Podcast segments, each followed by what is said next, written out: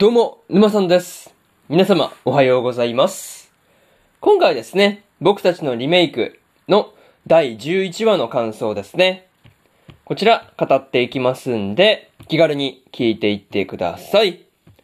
というわけで、早速ですね、感想の方、入っていこうと思うわけですが、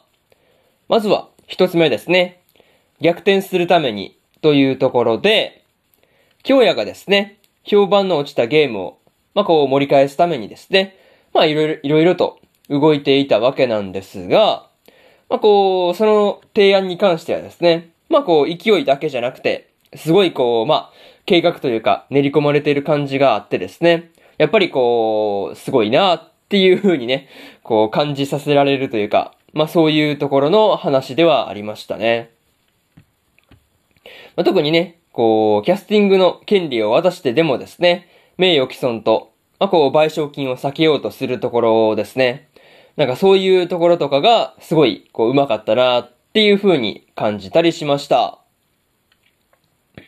またね、こう、車掌の方も、京也がですね、出てきた時に、まあ、こう、いつもみたいに、君が解決してくれるのかっていう風にね、言ってるところに、まあ、すごいこう、京也への信頼度合いですね。まあ、そういうところが出ていて、ものすごくね、良かったなっっていう風に感じたりしました。なんかね、そういうところがすごい社長とこう、京也の信頼関係が出ていて、すごい良かったなっていう話と、あとはね、そんな社長を説得するときにですね、まあこう、社長が昔にやったこととか、まあ、こう言っていた言葉とかね、まあそういうところを社長の友人からね、聞いたりして、まあこう、ここで使っているっていうところですね。まあそういうところで、まあすごいこう、社長本人に刺さるような言い回しをして、まあこう、なんていうかね、社長を引かせたっていうところがね、ただただすごかったなっていうところで、まあね、なんかこう、それがあったからこそ、社長も、まああそこはね、引いてくれたりしたのかなっていうふうに思ったりはしました。そういうところで、まず、一つ目の感想である、逆転するために、というところ、終わっておきます。でですね、次、二つ目の感想に入っていくわけなんですが、作ったゲームの影響というところで、京也たちがですね、まあ、こう、芸大にいる時に作った同人ゲームのイラストを見てですね、まあ、みのりあやかがすごいこう、やる気になっていたわけなんですが、まあ、こう、その後ですね、その後、本当にこう、一気にキャラが上がってきているっていうところを見てですね、すごい安心したところではありました。まあ、しかもね、こう、社長と京也がですね、約束したように、みのりあやかのイラストをね、用意したっていう、この、京也の有言実行っぷりですね。なんか、うん、そういうところには、まあ、驚かされたなっていうところではありましたね。まあ、それと、京也が、みのりあやかのイラストをね、加えるっていうことにもですね、まあ、すごいこう、話題性を、まあ、もう一度ね、高めて、ユーザーに戻ってきてもらうための作戦だったんだろうなっていうふうにね、思うところではありました。まあね、なんかそういうところまで計算して動いてたのかなっていうところまではさすがにこうわからないんですけど、なんかそういう感じがしたなっていうところですね。うん。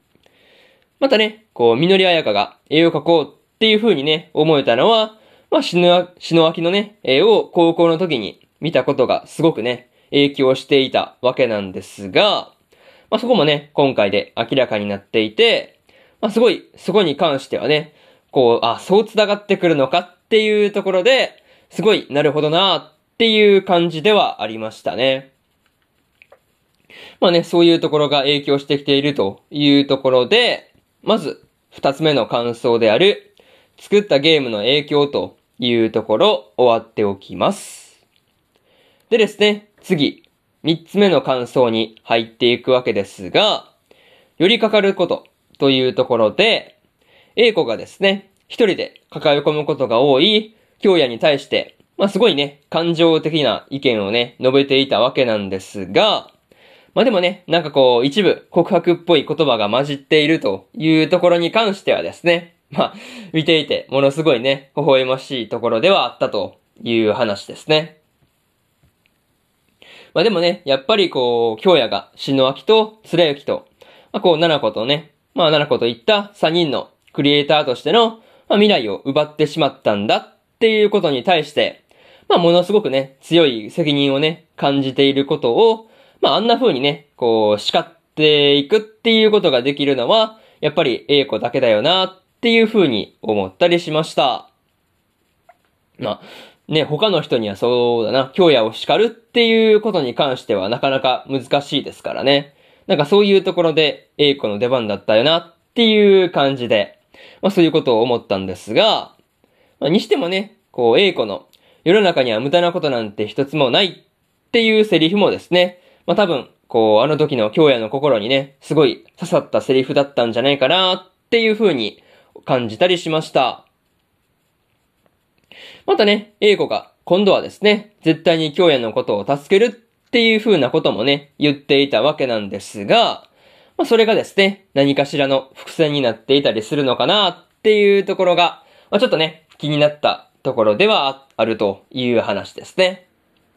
まあそういうところでどうなるのかなって感じで、三つ目の感想である、寄りかかることというところ終わっておきます。でですね、最後にというパートに入っていくんですが、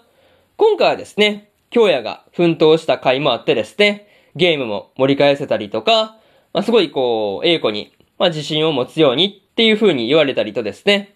まあいろいろ、いろいろとあったなっていう話でしたね。まあ、京也が社長の前でゲームを、まあ、すごいこう、立て直すために、まあ、他の社員の人たちにすごいこう、指示出しをしていたわけなんですが、あのところの、まあ、すごいこう、テキパキした感じというかね、なんかそういうところが、いや、本当にすごいなっていう風に思いました。またね、個人的に、英子が空港でですね、京也に対して思っていることをですね、まあこう全部言っている時ですね、すごい、こう周りにいる人たちがですね、まあこう、チラチラどころか、まあ結構見ていたりするっていうところが、まあ見てる側としてもね、面白かったなというところですね。まあとりあえず、まあこう、ラストのところで、京也の前に現れた稽古と、次回でどんな話をするのかなっていうところが、一番楽しみなところですというところで、今回の僕たちのリメイクの第11話の感想ですね。こちら終わっておきます。でですね、今までにも第1話から第10話の感想はですね、それぞれ過去の放送で語ってますんで、よかったら過去の放送もね、合わせて聞いてみてくださいという話と、今日はね、他にも2本更新しておりまして、精霊幻想記の第11話の感想と、ピーチボーイリバーサイドの第12話の感想ですね。この2本更新してますんで、よかったらこっちの日本もね、聞いてみてくださいという話と、明日ですね、明日は、死神坊ちゃんと黒メイドの第11話の感想と、月が導く異世界道中の第11話の感想、そしてですね、ブルーリフレクションレイの第23話の感想ですね。この3本更新しますんで、よかったら明日もですね、ラジオの方聞きに来てください。というわけで、本日1本目のラジオの方終わっておきます。以上、沼さんでした。それじゃあまたね。バイバイ。